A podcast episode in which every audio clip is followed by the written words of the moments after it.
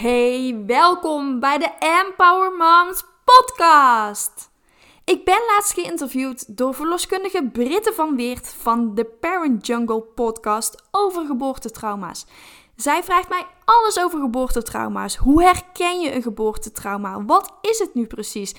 En hoe zorg je ervoor dat je er weer vanaf komt? Want dat is natuurlijk het allerbelangrijkste. Dat je er niet mee hoeft te blijven rondlopen. Hoe zorg je ervoor dat je weer echt jezelf kunt zijn zonder dat je trauma jou in de weg staat? Het is een heel leuk interview geworden en daarom deel ik hem graag met je. Heel veel luisterplezier.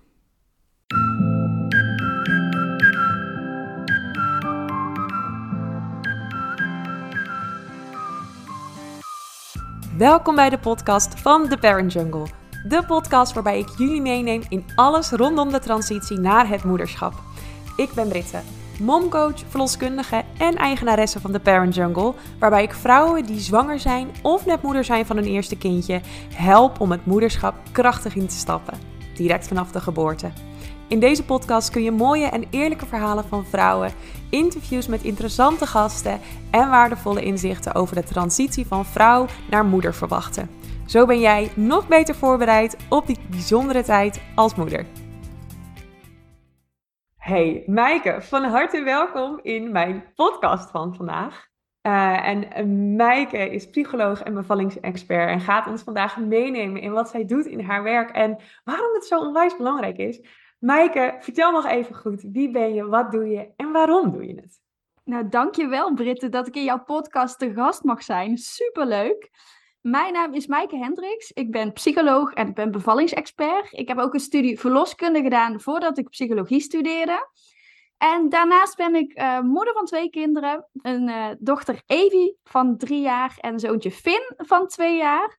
Dus ja, lekker pittige leeftijden, maar wel heel erg leuk. Ik heb mijn eigen bedrijf, Empower Moms. En daarin begeleid ik moeders naar het stukje ontspannen moederschap. Vooral in het eerste jaar na de geboorte. Want het eerste jaar na de geboorte kan best wel overweldigend zijn. Kan best wel intens zijn. En vaak word je wel voorbereid op je bevalling, maar niet op de periode daarna. Dus ik merk ook dat veel moeders dan eigenlijk in een soort van gat vallen, als het ware. En ik help moeders ook bij het verwerken van een uh, nare ervaring rondom de zwangerschap, bevalling of uh, de tijd daarna. Ja, en eigenlijk dus ook heel veel raakvlakken eigenlijk een beetje met wat ik doe. Wij hebben al natuurlijk vaker een gesprek gehad en nou, dan worden wij altijd heel enthousiast van elkaar in, in hoeveel we gemeen hebben eigenlijk. Um, Zeker, ja. En wat je eigenlijk vergeet toe te voegen, je bent ook gewoon ervaringsdeskundige met twee kinderen. Hoort er ook gewoon nog bij. Ook dat, ja. ja. mijn, uh, ja mijn bevalling liep uh, ook heel anders dan gepland. Gelukkig geen traumatische bevalling. Maar ja, het moederschap ja, is natuurlijk ook gewoon een rollercoaster. En daar kun je ook niet echt op voorbereiden. Dus het is um, ja, ook heel bijzonder om dat zelf mee te maken, inderdaad. En hoe was dat voor jou? Wil je daar iets over vertellen? Mijn bevallingen of, of echt de tijd daarna? Het moederschap, ja. Hoe je dat vond, die eerste periode heel erg wennen in het begin, want er komt natuurlijk heel veel op je af. Ik wist natuurlijk wel heel veel over de eerste zes weken eigenlijk, maar toch, als je het zelf ervaart, je weet niet hoe het is om nachtenlang slecht te slapen, wat het met je doet. Al die hormonen die door je lijf razen, hoe je je dan voelt en hoe je dan reageert op bepaalde dingen. Dus sommige dagen vond ik het ook best wel intens. Wat daarin belangrijk was, is om vooral erover te blijven praten. Vooral met je partner en met de mensen om je heen. En uh, ja, dat ook echt te delen, want dat mag er ook echt zijn. Ruimte geven aan die emoties. En ook gewoon ruimte geven aan jezelf. Echt tijd voor jezelf pakken, want dat schiet er ook vaak bij in. Dus dat heb ik echt wel geleerd om echt te kijken van oké, wat heb ik nodig? Waar laat ik van op? Waar krijg ik energie van? En hoe kan ik dat zo goed mogelijk in mijn dag inplannen, zodat ik toch die leuke moeder kan zijn die ik zo graag wil zijn? Want als je dat niet doet, ja, dan leef je gewoon de dag. En met kinderen loopt het altijd anders dan je van tevoren had gedacht. Dus op het eind van de dag ben je dan helemaal kapot. Dus dat wil je dan eigenlijk voorkomen natuurlijk. Nou, daar sluit ik me natuurlijk helemaal bij aan. Ik denk dat als ik dit zo hoor, er komt heel veel kracht. En ik zie je ook stralen als je het zo vertelt. Dus mooi, mooi om te horen. Ik denk ook een hele mooie message voor, voor iedereen die nu luistert. Hey, en als we het even over Empower Moms hebben. Wat is jouw missie? Wat ik echt belangrijk vind, is om het eerste jaar uit de taboe-sfeer te trekken. Dat eerste jaar na de geboorte. Van die stemmingswisselingen mogen er zijn. Je mag die gedachte hebben van het is af en toe niet leuk. Dat je soms terugverlangt naar je oude leven. Dat je leven heel anders is. Dat het gewoon heel anders gaat. En dat er heel veel op je afkomt. En ja, hoe kan je mensen daarop voorbereiden? Dat vind ik dus heel erg belangrijk. En, en ook dat zij weten dat ze niet de enige zijn die dat ervaren. Want je kunt je heel erg eenzaam voelen in die periode. Je kunt echt denken van, oh, waarom ervaren die andere moeders wel een roze wolk? En waarom gaat het bij hun allemaal wel zo soepel? Gaat het bij hun wel makkelijk? Maar is dat wel zo? Of wordt er gewoon niet over gepraat? Gek eigenlijk, hè? Ja, dat is heel gek. En ik ervaar eigenlijk dat het meer dus dat laatste is. Dat er eigenlijk niet over wordt gesproken. Maar dat iedere moeder dit soort dingen wel meemaakt. En waarom praten we daar niet over? Waarom uh, delen we dat niet met elkaar? Want het kan zo steunend zijn om hier open over te zijn. Om echt de realistische kant van moederschap te bespreken. Dus dat is echt mijn missie. En vooral ook met dat stukje traumatische bevallingen.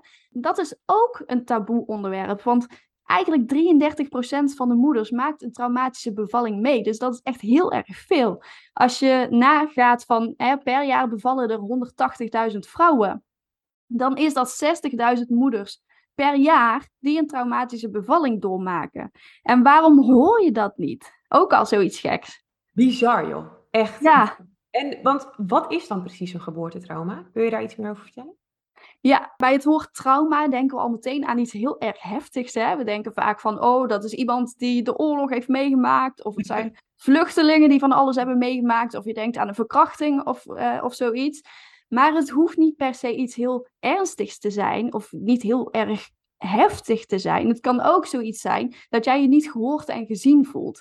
Een trauma is eigenlijk iets wat pijn deed op het moment dat jij het ervaarde. En het nog steeds pijn doet op het moment dat jij eraan terugdenkt. En dan hoeft dat niet per se dus fysieke pijn te zijn. Dat kan natuurlijk wel. Maar dat is eigenlijk meer het stukje mentale pijn, emotionele pijn. Doordat je er niet echt op een fijne manier aan terugdenkt. Doordat je heel veel verdriet voelt of heel veel woede voelt. Ja, dat je echt aan alles denkt van hoe, nee, het raakt me. Dan kun je echt spreken van een trauma. En trauma is ook een Grieks woord. Dat betekent eigenlijk verwonding. Oh. Ehm, dus ja, als het pijn doet, dan is het een trauma. Dus dat is wel heel belangrijk om, om te weten. Want trauma, ja, heel veel mensen zeggen niet, hé, hey, ik heb een trauma. Terwijl dus eigenlijk mensen dat wel ervaren. Precies. En wat zijn dan, kun je het concreter maken? Wat zijn de symptomen dan bijvoorbeeld? Als mensen nu luisteren, waar kunnen ze het aan herkennen, zeg maar? Je kunt heel vaak terugdenken aan de gebeurtenis dat de gebeurtenis zich continu afspeelt in je hoofd. Dus allerlei gedachten krijg je erover. Je wilt er het liefst niet aan denken, hè? dus je vermijdt ook heel vaak dingen. Bijvoorbeeld, je leest iets in een tijdschrift over een bevalling. Nou, dat raakt je enorm. Dus je legt het tijdschrift weg of je ziet iets op tv voorbij komen. Op een film, ja, je zet de tv uit, want het doet je te veel. Je raakt heel erg verdrietig. Uh, maar ook s'nachts, dat je bijvoorbeeld nachtmerries krijgt. Dat je dus constant met de gebeurtenis bezig bent. Dat je eigenlijk in een soort van overleefstand komt te staan. Dat je heel veel aan het piekeren bent. Dat je enorm alert bent. Dat je constant aanstaat. En dat kost ook heel veel energie. Dus moeders voelen zich ook heel vaak energieloos. Hebben een korter lontje. Bijvoorbeeld op het moment dat er iets gebeurt dat anders loopt dan ze van tevoren hadden gedacht ja, dat kunnen ze daar niet bij hebben. Want dan kun je het zien als een soort van emmer die vol zit. En als er dan iets gebeurt wat ze niet verwachten, ja, dat is echt de druppel die de emmer doet overlopen. Dus zo kun je dat eigenlijk zien. Van je staat constant aan, je hebt constant stress, je staat echt in die overleefstand. En uh, ja, dat is gewoon heel heftig. Ja, dat kan ik me heel goed voorstellen. Het klinkt ook heel intens. Ja, maar vaak wordt er dus niet over gepraat. En vinden we het ook heel lastig om dat te delen met onze partner. Omdat we ons daar eigenlijk een soort van voor schamen of zo. Terwijl het echt niet jouw schuld is. Laat dat ook even duidelijk zijn. Jij kunt er gewoon helemaal niks aan doen. Dus neem het je vooral niet kwalijk. Het is echt iets wat jou overkomt. Die gebeurtenis is jou overkomen. Waar komt dit vandaan, die schaamte en, die, en dat taboe? Wat, wat is dat toch? Heb jij daar een idee over? Ja, ik denk doordat we gewoon heel veel verhalen lezen en vooral ook echt die mooie kant van moederschap horen en over bevallingen. En dat het allemaal fantastisch moet zijn en dat een kind krijgen gewoon heel erg leuk is en fijn is. En dat er gewoon minder aandacht gegeven wordt aan echt die andere kant. Want anders schrik je mensen misschien ook al af als het constant in de bladen staat of constant op tv te zien is. Ja, dat motiveert niet, zeg maar, om zelf een kind te krijgen. Maar het is de realiteit en dat wil, ik wil echt niemand bang maken, hè, want uh, nee, dat uh, zeker niet. Maar um, het is wel gewoon de realiteit dat gewoon heel veel moeders dit soort klachten ervaren. En dat heeft echt niet altijd iets te maken met de heftigheid van de bevalling. Want heel vaak gaat het ook gewoon goed. En hebben ze een bevalling volgens het boekje bijvoorbeeld, waarvan ik dan denk van wauw, wat fantastisch dat het zo is gegaan. Terwijl zij dan zoiets hebben van ja, maar zo ervaar ik het helemaal niet. Maar zij voelen zich dan niet gezien of gehoord. Of er is een opmerking gegeven die een heel hard heeft geraakt. Of ze werden, ja, er werd niet gekeken naar een bevalplan bijvoorbeeld. Al hun wensen werden genegeerd. Dus dat kan ook gewoon een enorme impact hebben. Dus dat is ook wel belangrijk om te zeggen dat het echt niet per se zo, zoiets heftigs hoeft te zijn, maar dat het echt een klein dingetje kan zijn dat er wel voor zorgt dat jij je dus niet fijn voelt, dat jij als het ware jezelf bent verloren. Het grappige is, als ik dit zo hoor, herken ik ook zoveel, ook als verloskundige. Um, mensen hebben vaak veel meer problemen met de dingen die er omheen gebeuren dan soms wat, het, wat er nou daadwerkelijk gebeurd is. Het is echt het controleverlies of geen grip meer hebben op de situatie. En ja, ik herken het zo. Echt, ja, wat goed dat je er bent. Om mensen hiermee te kunnen helpen. Ja, maar het is zo nodig. En hulpverleners die staan er ook vaak niet bij stil, wat een opmerking voor impact kan hebben. Want hè, we doen alles met, met goede bedoelingen. We willen echt dat iemand een fantastische bevalervaring heeft. Maar ja, iemand kan die opmerking net verkeerd oppakken, bijvoorbeeld. En dat zorgt ervoor dat, dat zij er gewoon negatief op terugkijkt. En juist daarom is het ook belangrijk om met elkaar in gesprek te gaan, in een nagesprek van hey, hoe heb jij het ervaren? En daar ook echt eerlijk in te zijn. Want als jij het gevoel hebt van hey, iets tijdens die bevalling heb ik niet als prettig ervaren, geef het dan ook alsjeblieft aan. Zodat de hulpverlener daar ook van kan leren. Want waarschijnlijk weet hij dat gewoon niet van zichzelf. En doet hij dat echt niet expres, maar praat erover sluit ik me helemaal bij aan ook. Ook dat stukje naar de hulpverlener toe. Kijk, het allerbelangrijkste is dat jij als persoon je er goed bij voelt. Maar ik als verloskundige, als ik vanuit die professie spreek en ik zeg iets wat ik wat misschien helemaal niet zo bedoeld is, ja, daar zou ik me daar heel, heel erg over voelen als ik dat niet zou weten en ook dat ik het niet kan verbeteren. Dus ja, dat vind ik ook een hele mooie, mooie oproep. Hey, en als we dan eens gaan kijken naar de mensen die bij jou komen, um, waar lopen ze dan tegenaan? Wat, wat hoor je dan van ze? Nou, heel vaak hebben ze al een heel proces achter de rug, want ze komen niet meteen natuurlijk naar hun bevalling. Ze vinden het best wel een stap om hulp te zoeken. Mhm. En ze hebben vaak al van alles geprobeerd. Uh, wat ik zie, is dat de meeste moeders pas na een paar maanden of zelfs na jaren echt hulp gaan zoeken. En wat ik zelf aanraad, is ja, je hoeft niet meteen na de bevalling dus gelijk aan de bel te trekken, maar geef jezelf de eerste zes weken de tijd om alles te laten bezinken. Je bent lichamelijk aan het herstellen, je bent mentaal aan het herstellen. En dat heeft echt ook tijd nodig. Dus mocht jij echt na die zes weken nog steeds zoiets hebben van: hé, hey, ik kan niet goed terugkijken op mijn bevalling. Ik vermijd alles liever. Ik praat er liever niet over. Ik kijk liever geen foto's terug. Of je vindt het bijvoorbeeld moeilijk om je kind te verzorgen, omdat jouw kind jou doet denken aan jouw bevalling. Dat kan ook. Dat heeft een enorme impact. Dus ja, trek dan aan de bel ook zie, is dat moeders dus al van alles hebben geprobeerd. En ze vonden het heel lastig om, om dit te delen met hun omgeving. En als ze het hebben gedeeld, krijgen ze soms ook wel eens opmerkingen van: ja, maar je hebt er toch een gezond kind voor teruggekregen. Of dat soort dingen. Ja, je moet maar blij zijn, weet je wel? Ja, dat helpt niet. Waardoor moeders zich nog meer gaan schamen en, dat, en die gevoelens er niet mogen zijn. Dus dat is gewoon ja, heel heftig. Het wordt er eigenlijk alleen maar erger door als ik het zo een beetje hoor. Ja, ja, dat. En daardoor durven ze het ook niet meer bespreekbaar te maken met andere mensen. En houden ze het echt voor zich. En ja, door het op te kroppen, zorgt het er alleen maar voor dat het nog erger wordt. Dat, dat die gevoelens nog heftiger worden. En op een gegeven moment kun je jouw leven echt niet meer normaal leven. Dan heeft het op alle gebieden in je leven invloed. Dan ben je eigenlijk al veel te ver. En dat is gewoon ja. Ja, precies. En dat is dus wat ik heel vaak zie. En daarom is het ook zo mooi dat jij hier aandacht uh, aan besteedt. zodat we hopelijk kunnen voorkomen dat uh, deze klachten veel erger worden. En moeders op tijd aan de bel kunnen trekken. Want weet echt dat er iets aan te doen is. En dat het echt niet gek is dat jij dit ervaart. Dat je niet de enige bent. Dat het gewoon heel erg vaak voorkomt. En dat het er ook mag zijn. Het is niet jouw schuld. Is het mogelijk om er zelf uit te komen? Het is heel lastig om daar zelf uit te komen als jij echt iets traumatisch hebt meegemaakt. Maar wat vaak wel helpt, is om er echt uh, open over te zijn, dus om het te delen. En wat veel moeders ook helpt, is om hun bevallingsverhaal op te schrijven. dan hoef je het niet per se met iemand te delen, maar schrijven lucht ook vaak op. En dan kun je je verhaal gewoon kwijt. Of je het nou wel of niet laat lezen, het maakt niet uit. En sommige moeders vinden het wel fijn om het bijvoorbeeld dan aan hun partner voor te lezen, zodat die echt precies kan begrijpen wat, wat die moeder ervaart. Want hè, om het zo onder woorden te brengen zonder het op te schrijven, is vaak ook best wel lastig. Dat zie ik ook heel vaak gebeuren. Ja, maar, maar ja, echt een trauma zelf verwerken, dat, ja, dat gaat bijna niet. Dat dus, zit zo diep. Mama's, trek aan de bel. Echt waar. Als het niet gaat, gaat het niet. Niks aan de hand, maar zorg wel dat je hulp zoekt. Daar zit echt, daar zit juist heel veel kracht in. Ehm, en ook om daar zelf een beetje op in te haken, uit eigen ervaring, ik heb vroeger ook een, uh, een trauma meegemaakt op het gebied van verloskunde.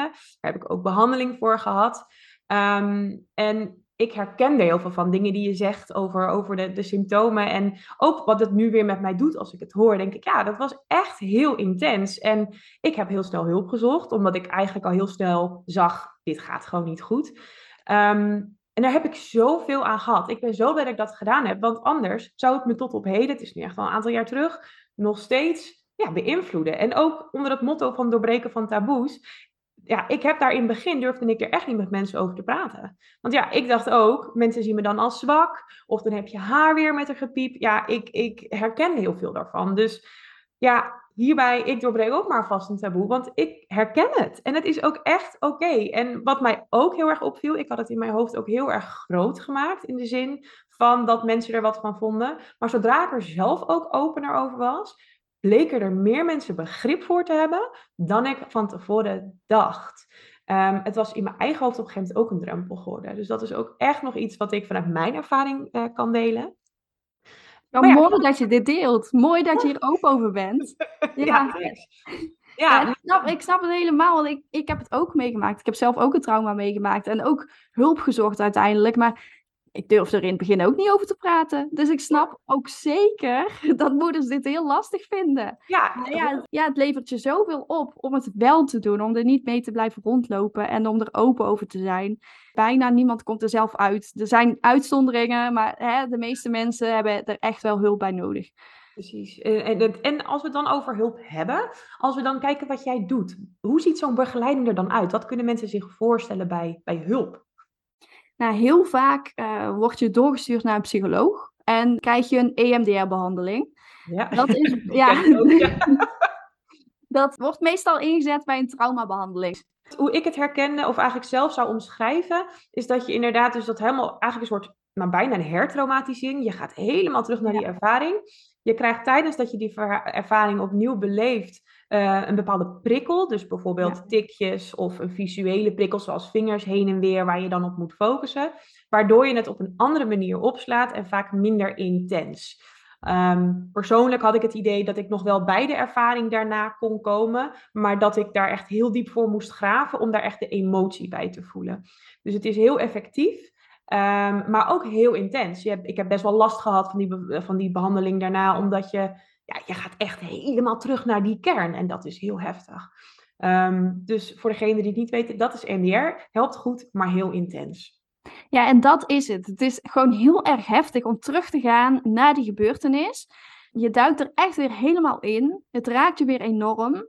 En de meeste vrouwen zijn daardoor echt wel een paar dagen van slag. Dat wil je niet. Ik ben echt de afgelopen drie jaar op zoek geweest naar hoe kan het anders? Hoe kunnen wij ervoor zorgen dat we een techniek hebben waarbij vrouwen dus opgelucht en met een fijn gevoel de sessie verlaten, zonder dat ze daarna nog drie of vier dagen helemaal van slag zijn. Want als moeder zijnde wil je niet energieloos op de bank zitten. Die tijd heb je niet. Het kan niet. Je hebt andere dingen te doen. Ja, wat kunnen we dan wel doen, zodat die ervaring toch als fijn wordt ervaren. Ook al is het een traumaverwerkingssessie, hè, dat, dat zijn vaak niet de leukste sessies. Maar hoe, ja.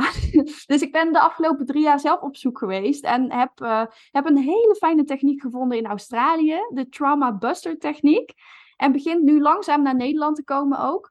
Er zijn ook vijf trainers in Europa en ik ben de eerste psycholoog in Nederland die deze techniek mag gaan toepassen. Wauw! Ja, dit is echt een fantastische techniek, want in twee uur tijd heeft 95% van de vrouwen haar ervaring verwerkt.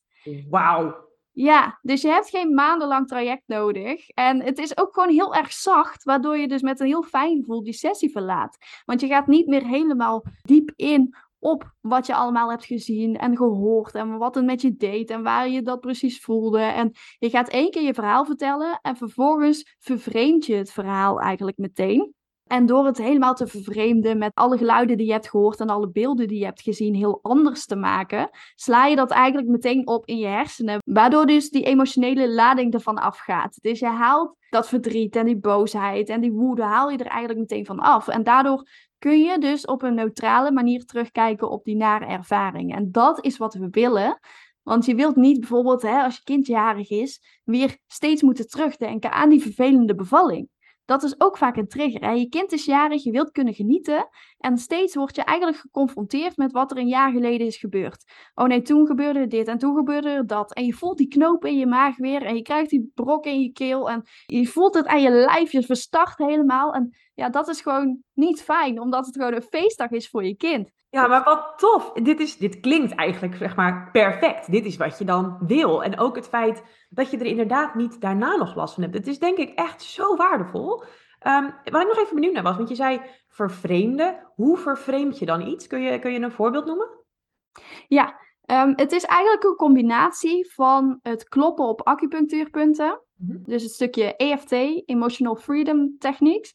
En het stukje NLP, neurolinguistisch programmeren. En je hebt een stressverlagende ademhalingstechniek. En door die dingen allemaal te combineren, zorg je ervoor, dus door het kloppen op acupunctuurpunten, gaat eigenlijk het stresshormoon, cortisol, gaat heel erg snel naar beneden. En met NLP ga je je de situatie heel anders voorstellen. Dus bijvoorbeeld als iemand iets tegen jou heeft, heeft gezegd met nee, je mag nog niet persen, want het is nog geen tijd. En jouw lijf geeft aan alles aan van, hè, mijn kind moet geboren worden. Ik heb wel 10 centimeter ontsluiting. Nou, dan ga jij dat zinnetje dus heel erg vervreemden. Dus je gaat het eigenlijk bijvoorbeeld fluisterend zeggen. Of je gaat het zingend zeggen. Of je gaat het als een dier zeggen. En door dat op verschillende manieren te doen, haal je dus echt die lading ervan af, waardoor dat zinnetje ook niet meer constant in je hoofd blijft spoken. En zo is het ook met alles wat je hebt gezien, wat dus heel veel beladenheid oproept. Bijvoorbeeld die verpleegkundige die dat zei die daar met een boos gezicht zo stond van nee, je mag nog niet persen. Dat vervreemdt je ook helemaal door bijvoorbeeld alles in zwart-wit te zien. Of je maakt eigenlijk als het ware een tekenfilmfiguur van die verpleegkundige. Dus het is, er zit ook heel veel humor in. En ja, het klinkt misschien heel erg gek om dit zo te zeggen. Maar doordat het zo, zo vreemd wordt, werkt het echt als een tierenlier. En sla je dat dus op in je hersenen, waardoor het niet meer zo beladen voelt. Ja, het is echt fantastisch. Nou, het grappige is, als ik dit hoor, dat ik, en dat klinkt misschien heel gek, dat ik denk, nou, het lijkt me bijna gewoon leuk ook, zo'n sessie. Ja, maar dat is ook echt wat ik heel vaak terughoor van moeders. Die komen dan echt een beetje zo nerveus aan, van oh, heel gespannen. En um, ja, ze willen eigenlijk niet, want het is toch wel heftig wat ze hebben meegemaakt. En dat snap ik helemaal. Dus als eerste ga ik haar altijd geruststellen.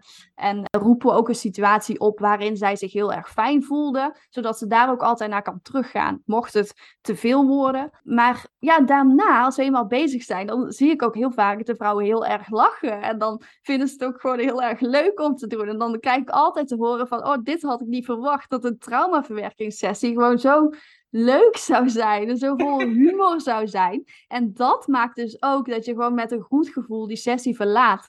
Omdat je dus heel veel hebt gelachen. Ja, het kost wel energie natuurlijk om daar twee uur lang mee bezig te zijn. Eh, dus ze zijn vaak wel moe, maar het geeft veel opluchting. En niet dat zware gevoel wat je ook hebt met EMDR. Van het is zo heftig en je vindt jezelf heel zielig dat je dat hebt meegemaakt. Want ja, dat, komt vaak ook, hè, van oh, ik ben zo zielig, ik wil alleen maar op de bank liggen, ik heb nergens energie voor. Ja, dat, dat wil je niet, dat is niet fijn. hey, en een hele, als iemand opeens een vraag binnen, nu weer heel even over EMDR ehm, hebben. Stel, iemand heeft al EMDR gevolgd en die heeft toch nog de behoefte om er meer mee te doen. Is het dan nog mogelijk om dan weer toch nog jouw behandeling bijvoorbeeld in te zetten? Jazeker, dat kan. Ja, want het kan zijn dat de EMDR niet helemaal heeft geholpen. Of dat er nog steeds restklachten zijn. En die kunnen we ook heel erg goed behandelen met de TBT. Dus dat kan zeker, ja. Wat voor klachten je ook hebt, het is wel belangrijk dat het een enkelvoudig trauma is. Dus dat het een eenmalige gebeurtenis is en dat het herinnerbaar is. Dus als jij iets hebt uh, waar heel veel lading op zit wat jij niet kunt herinneren. Dus je voelt je echt verschrikkelijk omdat jij het niet meer kunt herinneren. Ja, dan is deze techniek niet een geschikte methode. Maar als het dus wel, als het herinnerbaar is en het is een eenmalige gebeurtenis, um, dan kan het zeker helpen, ja. Mooi, heel gaaf. Oh, ik word er ook zelf ook helemaal enthousiast van. Ook omdat ik dan denk, oh, eindelijk een keer iets wat ook um, wat, wat, wat een negatieve gebeurtenis op een positieve manier verwerkt. Zo klinkt het gewoon. En ja, nee, ik krijg er zelf ook als verloskundige gewoon. Ik denk, oh ja, iedereen moet daar gewoon naartoe. Dat is gewoon goed. Ja, maar dat is zo belangrijk. Dit was echt mijn missie gewoon de afgelopen drie jaar om dit te vinden. En ik hoop daarom ook echt dat dit heel veel bekendheid gaat krijgen in Nederland. En er zijn ook meer psychologen nu in opleiding voor deze techniek.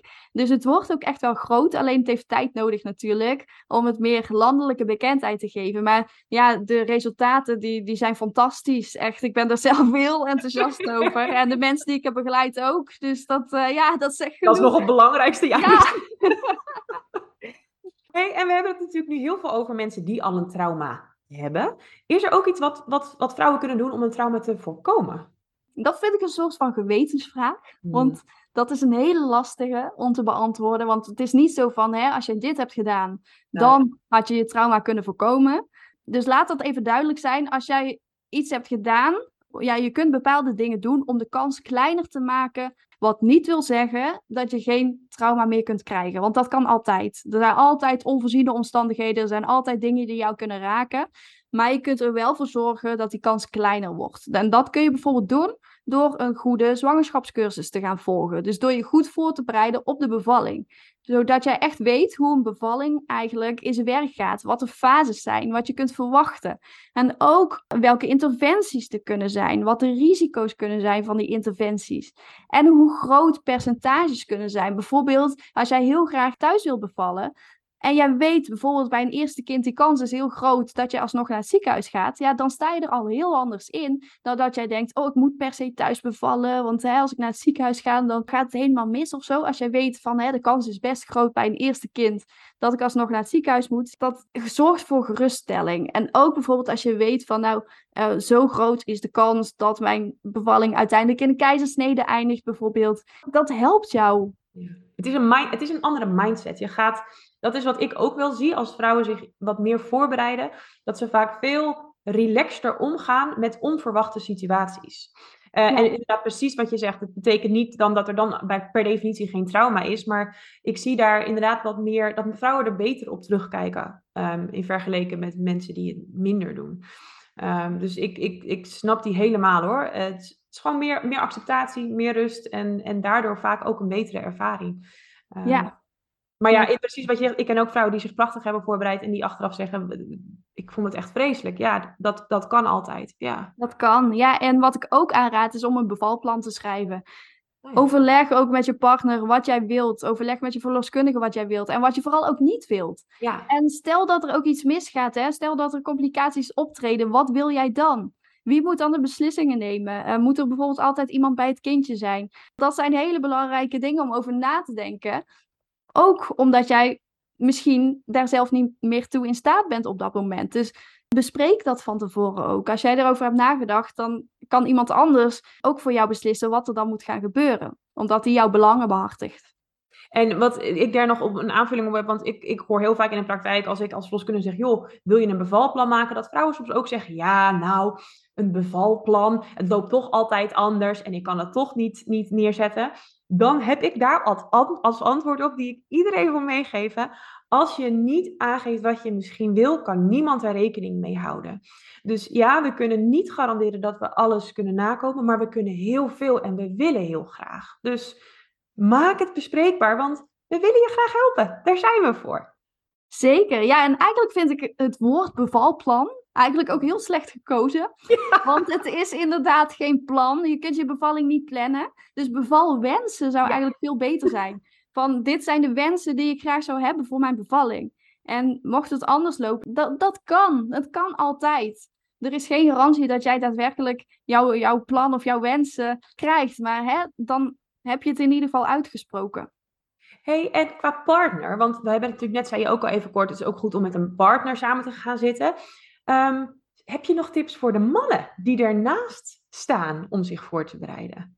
Ja, volg samen een zwangerschapscursus. Dat zou ik ook wel aanraden. Zodat hij ook weet wat die bevalling inhoudt. Of kijk YouTube-filmpjes bijvoorbeeld samen naar een, hoe een bevalling gaat. Hm. Want het is ook best wel, het kan overweldigend zijn voor een man natuurlijk. Hè? Het is een hele gebeurtenis. Ja, bespreek wat hij zou kunnen doen om jou te helpen. Want veel mannen voelen zich ook heel vaak machteloos tijdens een bevalling. Die vinden het verschrikkelijk om hun vrouw zo te zien lijden. Wat ik helemaal snap.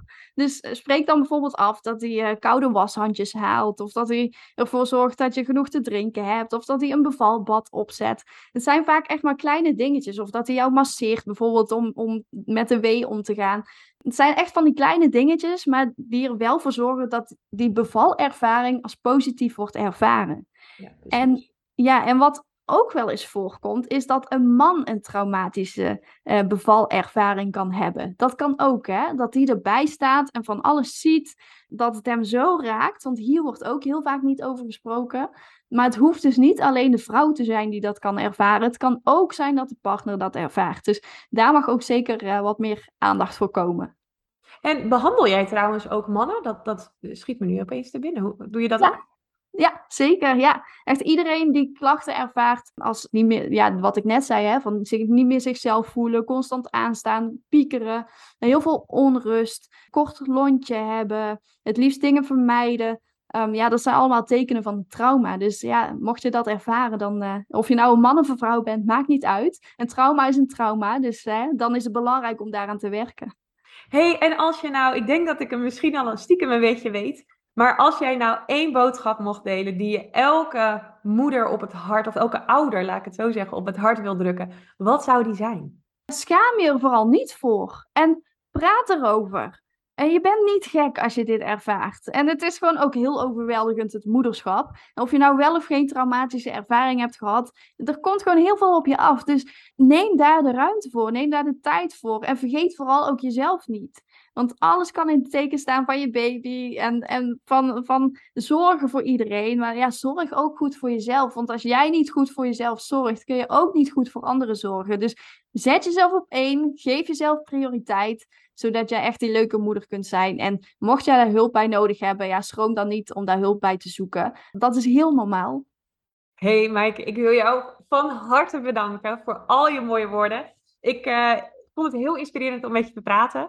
Uh, volg Maaike ook vooral op Empower Moms. En hoe kunnen ouders zich bij jou aanmelden? Um, dat kan door naar mijn website te gaan, www.empowermoms.nl. Of je kunt me ook volgen op Instagram of Facebook, EmpowerMomsNL. Dan kun je me ook altijd een berichtje sturen of stuur me een mailtje, mag ook. Dus um, ja. Helemaal goed. De link zet ik nog even in de beschrijving. Onwijs bedankt en uh, tot de volgende podcastaflevering. Jij ook bedankt. Bedankt voor het luisteren naar deze podcast van The Parent Jungle. Ik ben heel benieuwd hoe je het vond, dus laat vooral een reactie of een review achter. Daar help je mij mee, maar ook andere zwangeren of moeders die op zoek zijn naar een interessante podcast. En wil jij nou ook krachtig het moederschap instappen, direct vanaf de geboorte?